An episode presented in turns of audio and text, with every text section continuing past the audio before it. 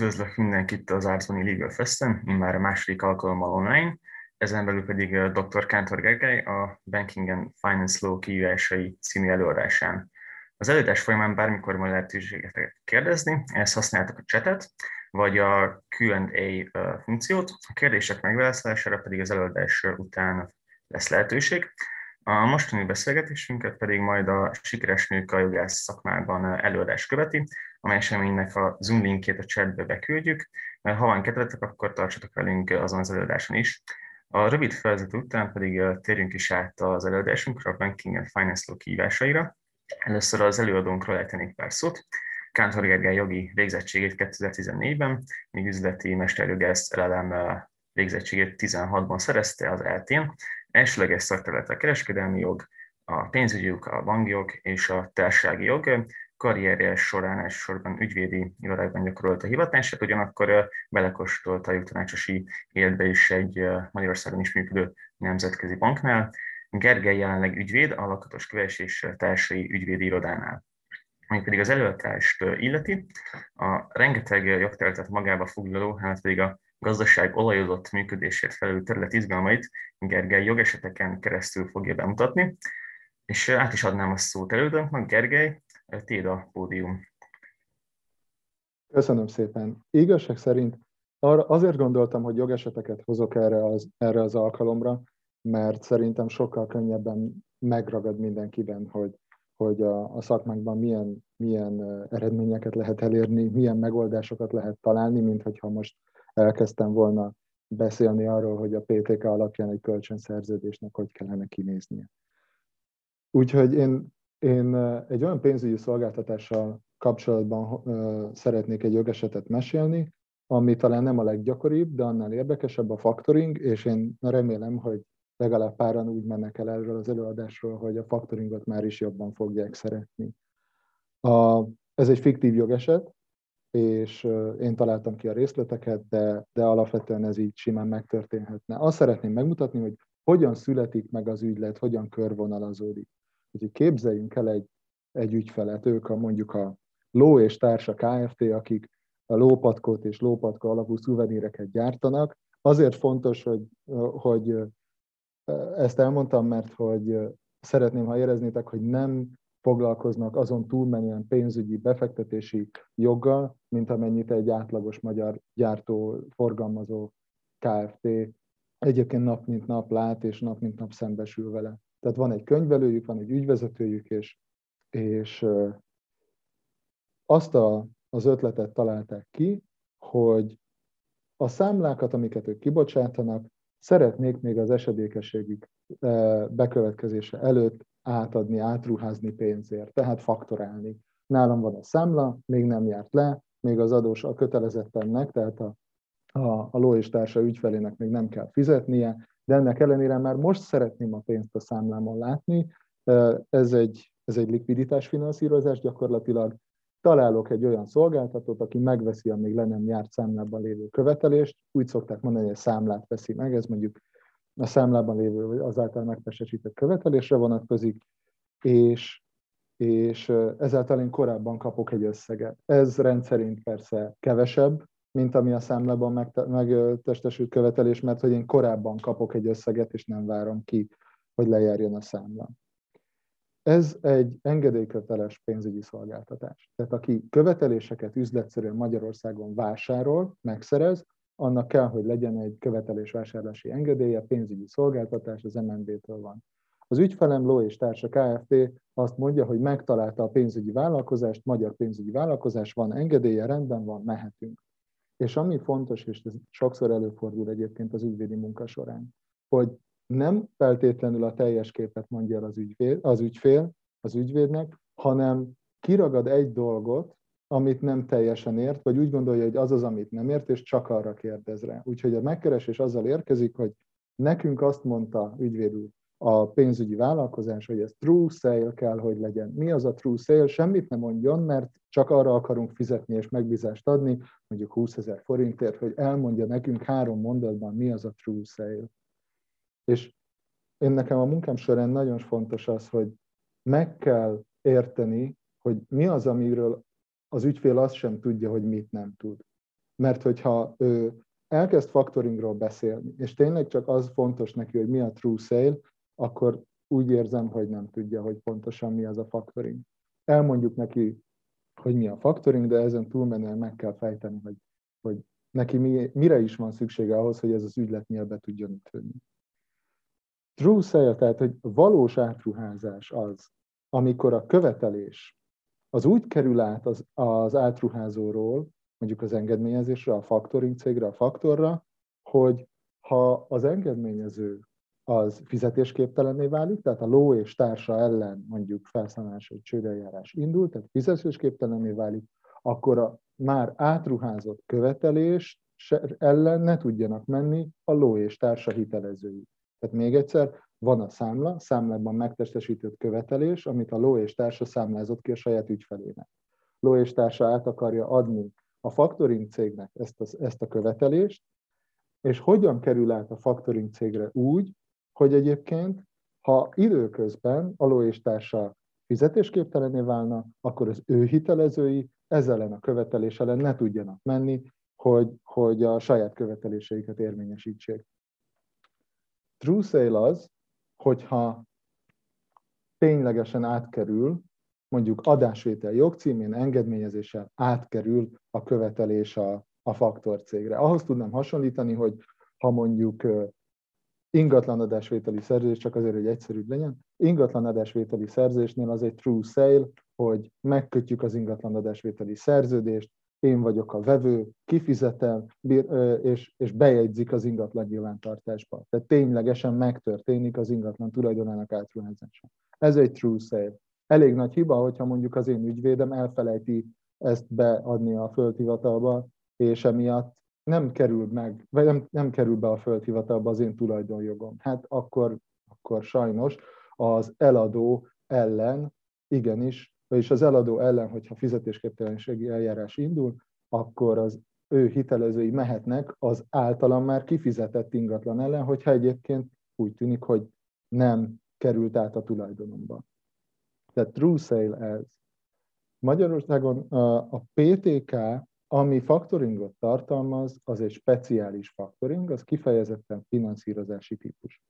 Mert az történik, hogy e a, az átruházó átadja a követelést a faktorcégre, és, és kap a faktorcégtől egy, egy, egy pénzösszeget, egy díjat.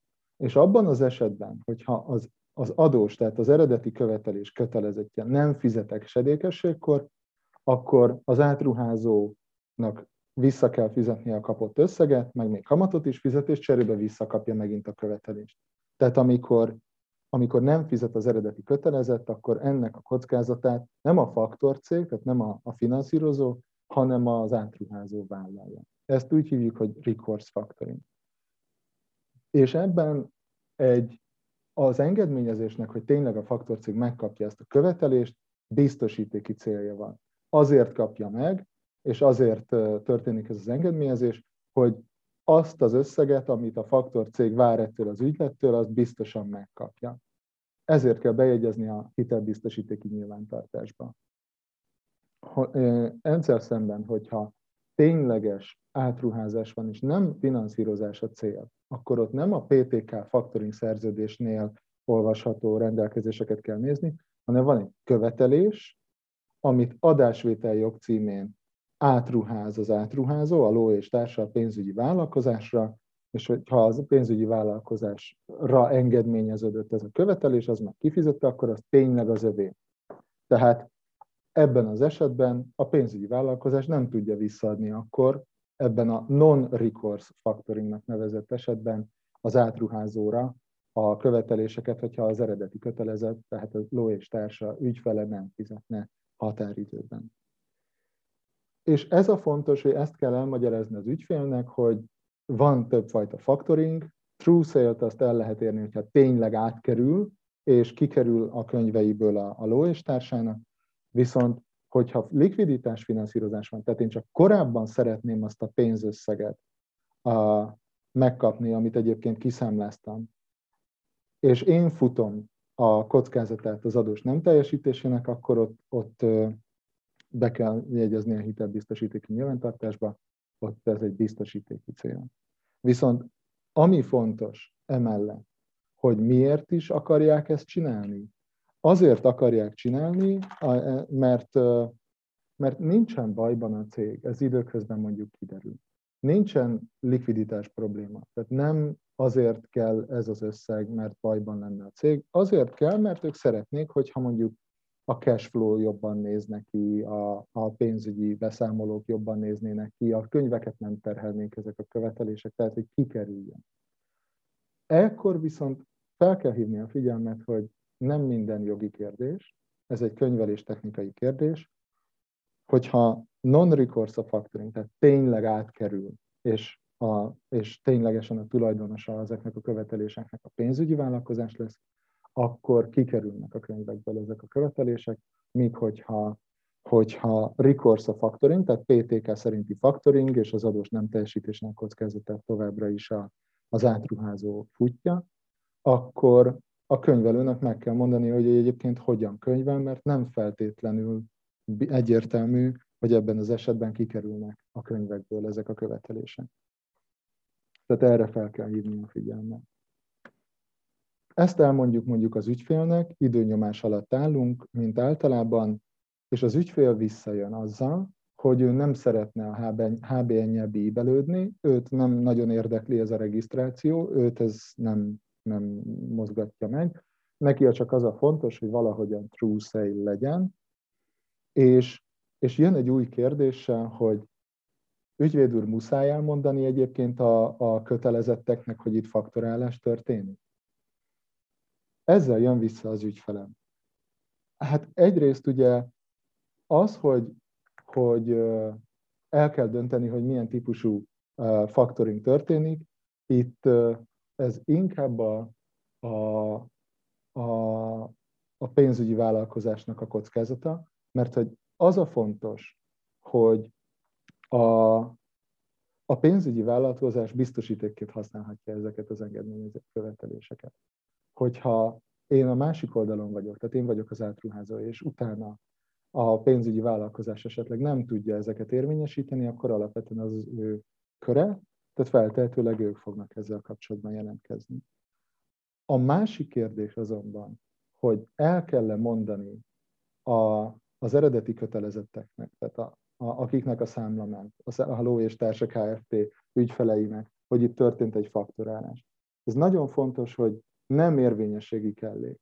Tehát ugye az történik, hogy van egy elkötelező ügylet és egy rendelkező ügylet. Az elkötelező ügyletben elhatározzuk, hogy én átruházom ezeket a követeléseket, és az átruházás azáltal megy végbe, hogy megtörténik az engedményezés. Az engedményezésnél a, a, az eredeti kötelezettek értesítésének elmaradásának mi lehet az eredménye? hát nem annak fognak teljesíteni, akire az engedményezés történt, tehát nem a pénzügyi vállalkozásnak, hanem továbbra is az átruházónak fognak teljesíteni. Ezzel vajon mi lehet a gond? Ez az én ügyfelemnek nem feltétlenül gond. Azt elmondhatom az ügyfelemnek, hogy, hogy ez akkor jelenthet gondot, hogyha a pénzügyi vállalkozás szeretné, hogy ez mégis így történjen, alapvetően, hogyha nem történik meg az értesítés, és nem kerül, akkor, ja, bocsánat, akkor az ügyfelemnél, tehát a Ló és Társa Kft-nél ott marad a lehetőség, hogy ő továbbra is alakítgathatja ezeket a jogokat, ezeket a, ezeket a jogviszonyokat az a saját ügyfeleivel kapcsolatban.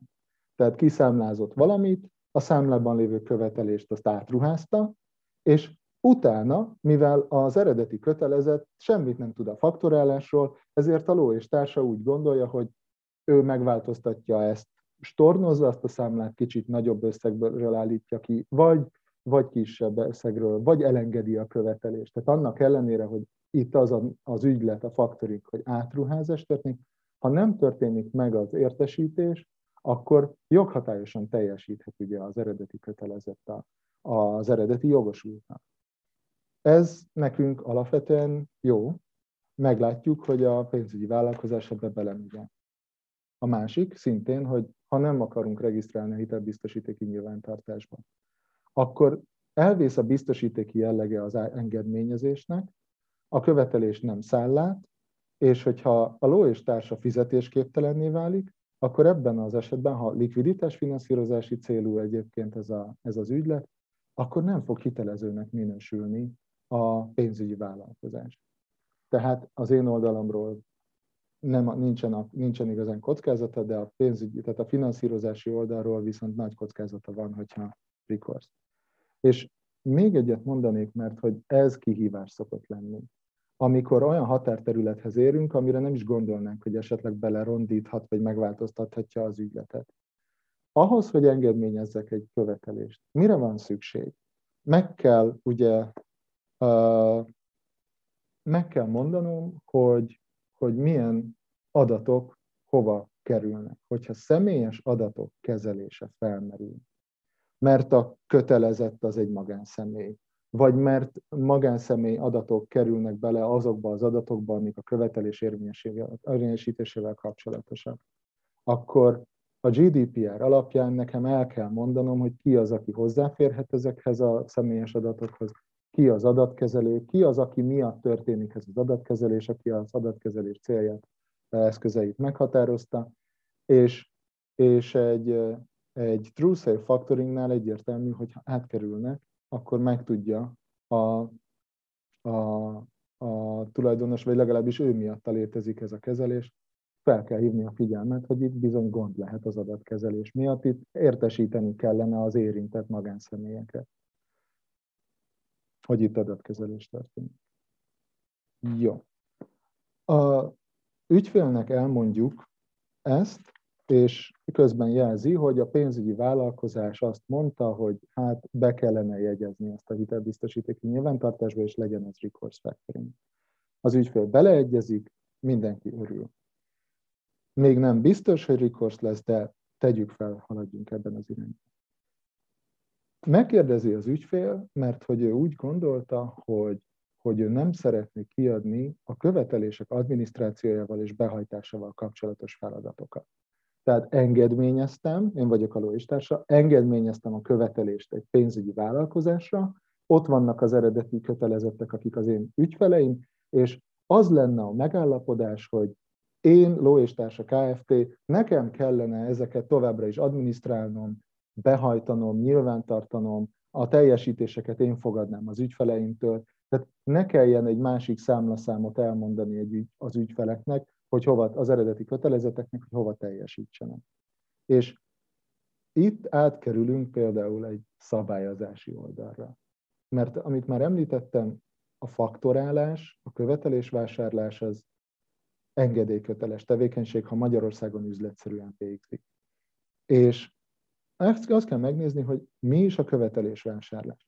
Hogyha szűken értelmeznénk és tévesen, akkor az csak azt fog, fogná le, vagy csak azt fedné le, hogy megszerzi, az a pillanat, amikor megszerzi a követelést a, a pénzügyi vállalkozás, hogy az lenne a faktoring. És, és ilyenkor analóg módon ki tudunk indulni más pénzügyi szolgáltatásból. Például pénzkölcsönnyújtás. Kölcsönnyújtásnak tekinti például a hitelintézeti törvény, vagyis a kölcsönnyújtás alapvető elemének mindazt, hogy, hogy fogadom, a, tehát én vagyok a pénzügyi szolgáltató, kölcsönt akarok nyújtani, fogadom az ügyfelet abból a célból, hogy ő szeretne hitelt felvenni tőlem. Megvizsgálom a hitelképességét, megismerem őt, előkészítem a szerződést, megkötjük a szerződést, kifizetem neki a kölcsönösszetet, átutalom, teljesítem a kölcsön, ő utána teljesíti a törlesztő részleteket, én azt nyilvántartom, hogyha nem teljesít, akkor pedig végrehajtom, behajtom. Mindez holisztikusan a kölcsönnyújtás, mint szolgáltatás. És erre analóg módon nyilvánvalóan, hogyha követelésvásárlás történik, tehát egy pénzügyi vállalkozás megszerzi, egy pénzügyi intézmény megszerzi a, a követelést, akkor azt abból a célból szerzi meg, hogy ő szeretné azt behajtani. Tehát az azt megtestítő értéket szeretné majd megkapni, amikor azt lehet. Magyarul a követelés vásárlás, mint szolgáltatásnak az egyik fő eleme az, hogy végül ezt meg, kell, meg akarja szerezni, vagy meg, meg akarja, tehát az értéket meg akarja kapni, be akarja hajtani, érvényesíteni szeretné.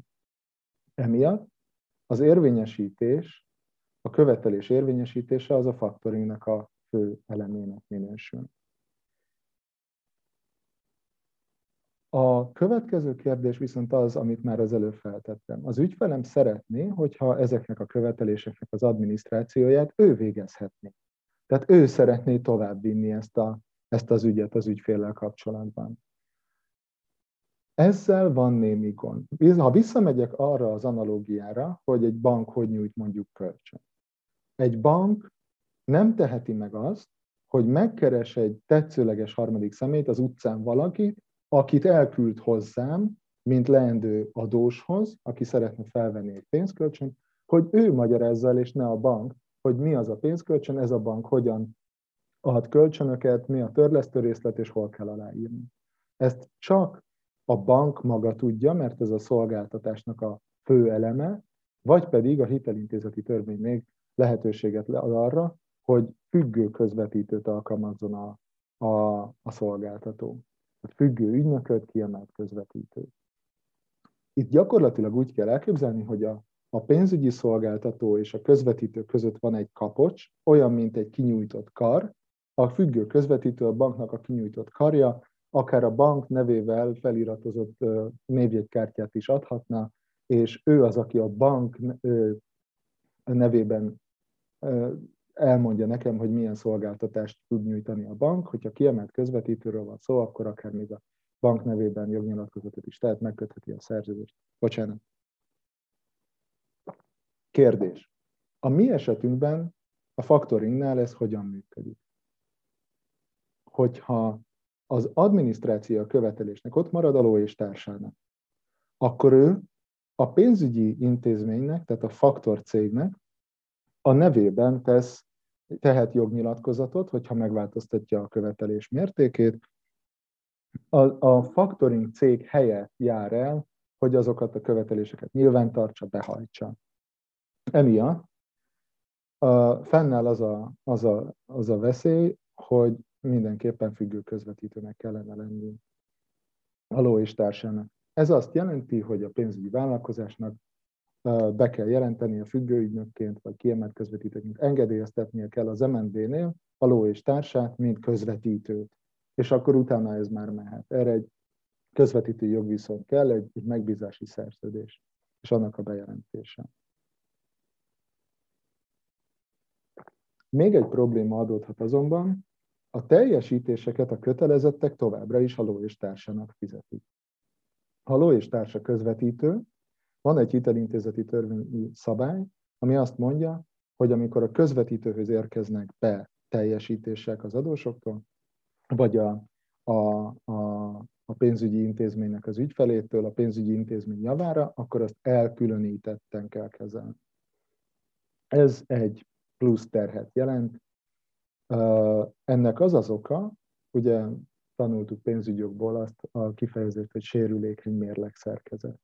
Ez azt jelenti, hogy a bankoknak ahhoz, hogy nehogy bedőljenek, egy stabil alaptőkére van, és stabil működő tőkére van szükség. Nagyon bonyolult számítások alapján számítják mindig ki, hogy mi az a tőkekevetelmény, amivel a bank biztosan jól működő szolvens banknak minősül.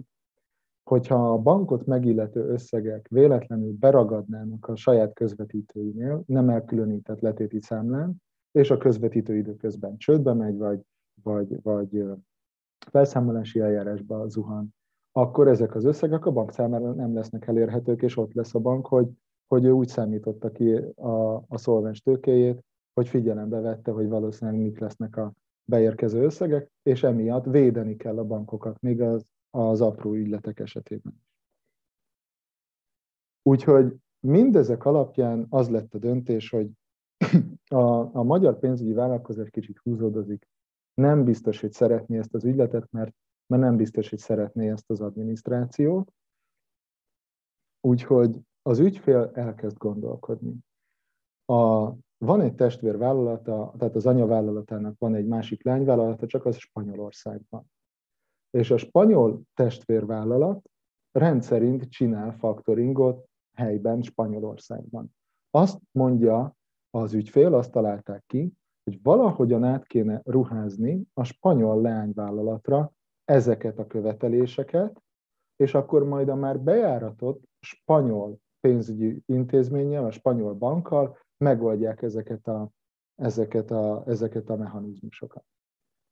És vége. Ennyi érkezik megint az ügyféltől. Hogy most találjuk ki, hogy Spanyolországba kikerülnek az ő testvérvállalatához.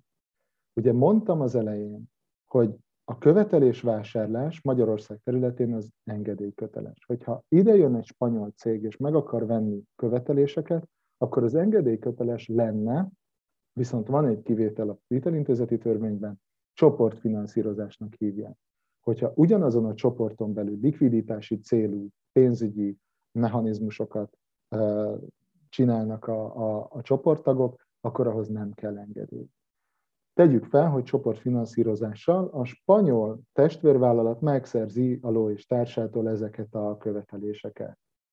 Még mindig magyar jog alatt létrejött magyarországi követelésekről van szó, de ezek természetesen átkerülnek, átkerülhetnek külföldre.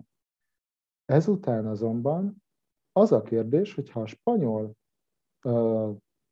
testvérvállalat szeretné egy spanyol bankra engedményezni ezeket, akkor történik-e Magyarországon olyan esemény, ami miatt ez engedélyköteles lenne. Mert most azt akarjuk megnézni, hogy kell-e engedély vagy nem.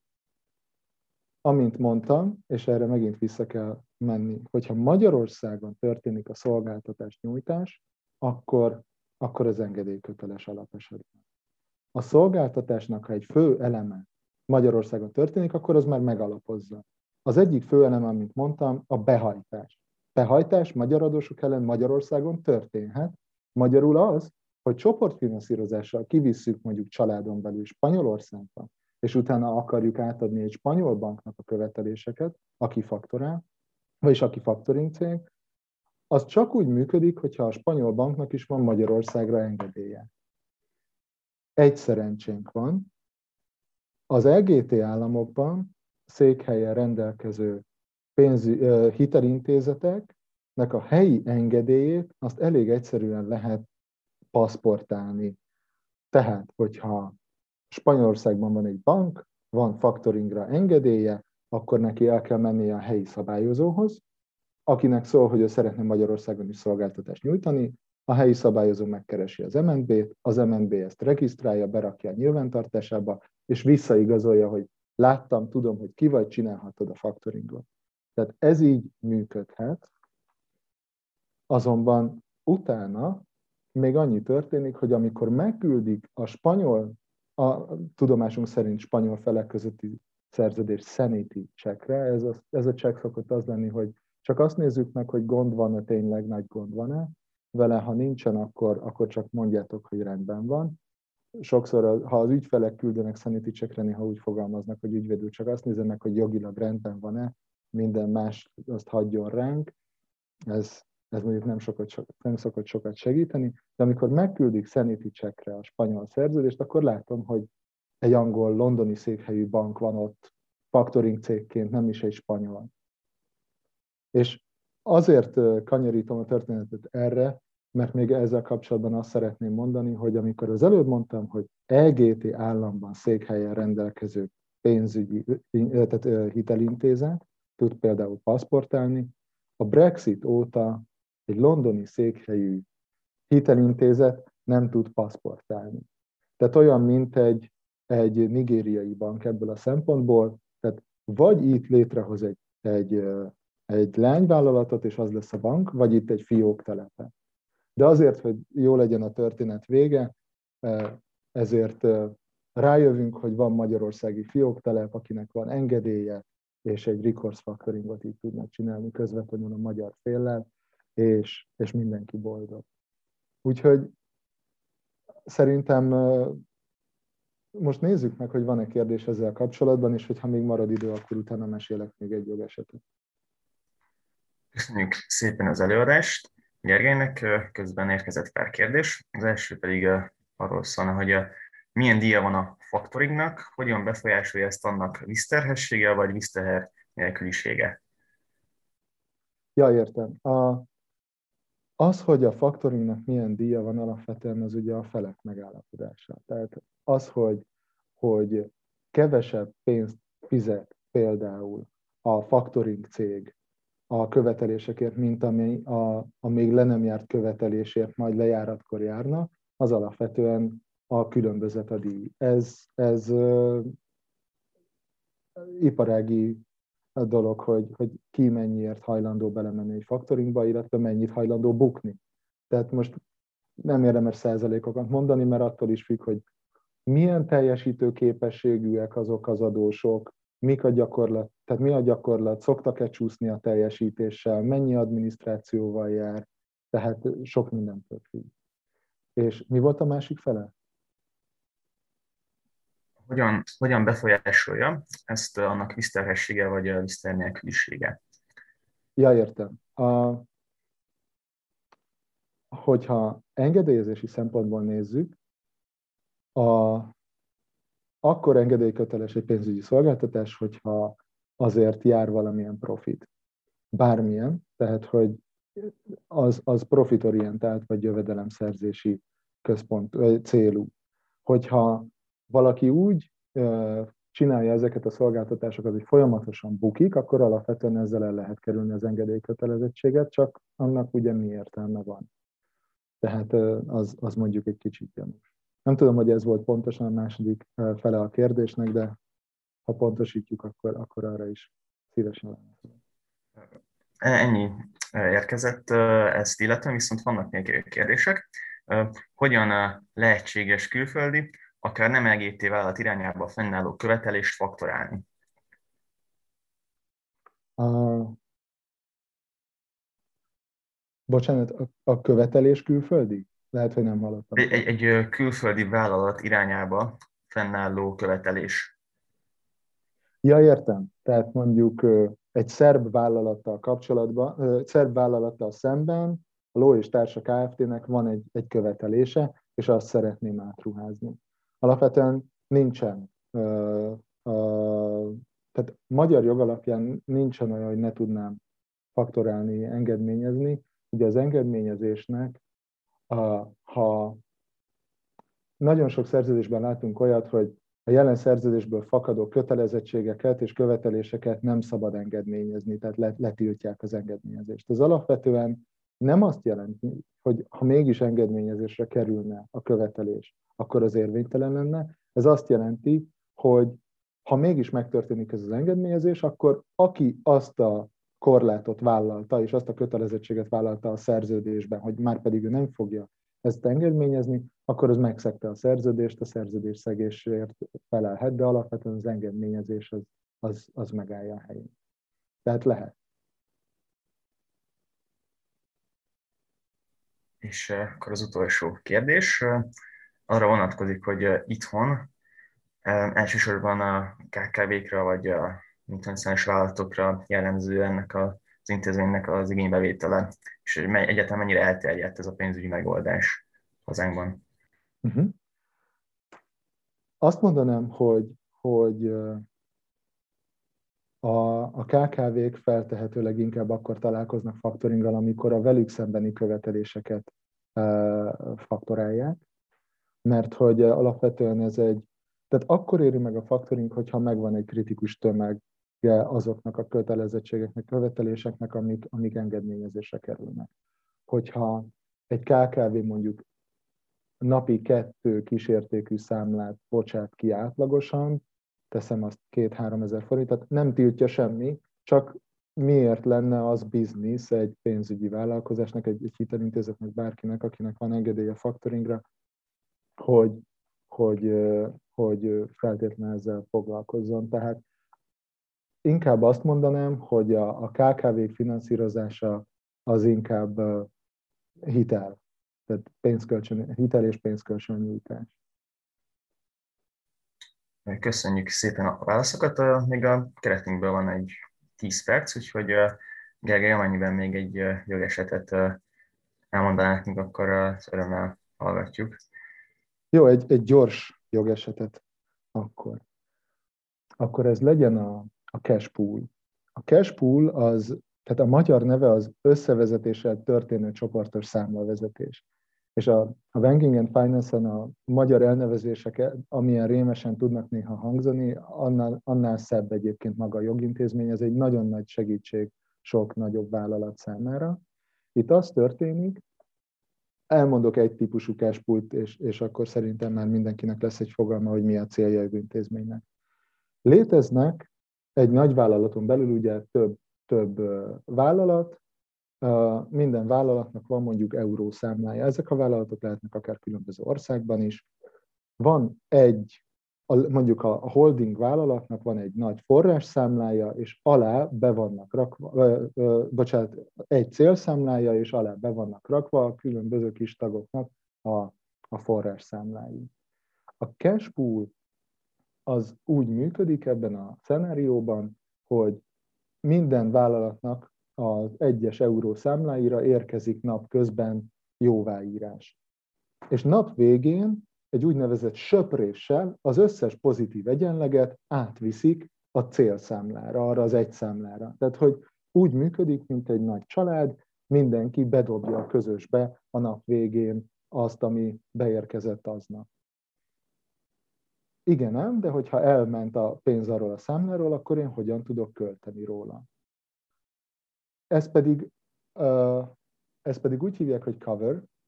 A, az adott cashpool megállapodás vagy megoldástól függően megvan egy limit, hogy mennyit lehet költeni az adott, célszá, az adott forrásszámláról, tehát a kicsi számlákról.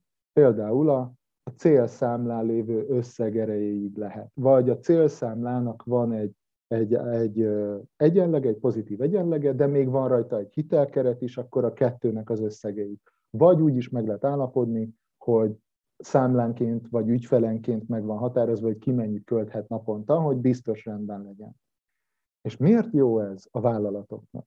Egyrészt azért, mert hogy ez egy olyan likviditásfinanszírozás, hogyha a nagy családban, tehát a csoportban, a vállalatcsoportban némelyik kisebb tagnak éppen van pozitív egyenlege, nekem meg pont nincsen, akkor nem kell felhasználnom a saját hitelkeretemet, vagy nem kell más módon finanszíroznom a, a költéseimet. Átmenetileg jó az, hogy az ő egyenlegüket kvázi felhasználom.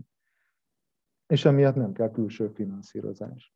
De így a nap végén ugye nullás az egyenleg.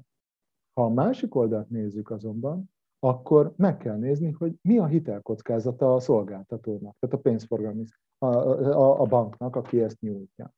Ugye neki az a gond, az lehet a gond, hogyha a napvégi söpréskor nem jön elég, mint amennyi költés történt, vagy valamelyik számla a nap végén beragad, ott marad az összeg a számlán, mert nem lehet elhozni. És Mit, mi, milyen ok lehet, hogy nem lehet arról a számláról elhozni a pénzt? Például magyar vállalat, ott van a pozitív egyenleg a bankszámláján, részt vesz ebben a cashpoolban, és, és nem lehet. Például moratórium alá esik, csődeljárás. Csőd, csődtörvény elmondja valahol a 11. szakaszban, hogy abban az esetben, hogyha csődeljárás történik, akkor a fizetési haladék, tehát a moratórium alapján, a, a, alapján nem lehet kifizetést teljesíteni a bankszámlájáról. Nem lehet vele szemben beszedést benyújtani, ő pedig nem indíthat ki. Tehát, egy, nem, nem történt, tehát a, a csőd vagyonnak a megóvása miatt ezek a tranzakciók beragasztják az ottani egyenleget. És hogyha én a banknak a jogásza vagyok, akkor erre kell egy megoldást találnom. A, és erre a megoldás az a, az, az óvadék, ugyanis azt mondja a csődtörvény, hogy amikor moratórium van csődeljárásban, de kikötöttek még előtte a felek óvadékot, akkor az óvadékból való kielégítés, azt, azt ne, tehát az óvadékból való kielégítést nem akadályozza a, a, a fizetési haladék. Oké, okay. akkor ilyenkor mindig azt kell megnézni, hogy hogy magyarázzuk meg, hogy ez az óvadék micsoda. Ugye óvadékról még az egyetemen is így tanították, hogy úgy kell elképzelni, mint amikor a síkölcsözőben bérelek egy sí lécet, és le kell tennem 200 eurót, hogyha összetöröm, akkor már abból a 200 euróból ki, tud, ki tudják egy, egyenlíteni mondjuk a kárt. Tehát, hogy vagy autót bérelek, vagy lakást bérelek, ugye ez a tipikus kaució, tehát az a célja az óvadéknak, hogy én, aki adja az óvadékot, nem nálam van a pénz, hanem átadom annak, akinek a biztosítékot akarom nyújtani. Ez, a leg, ez egy egyik leglikvidebb hitelbiztosíték.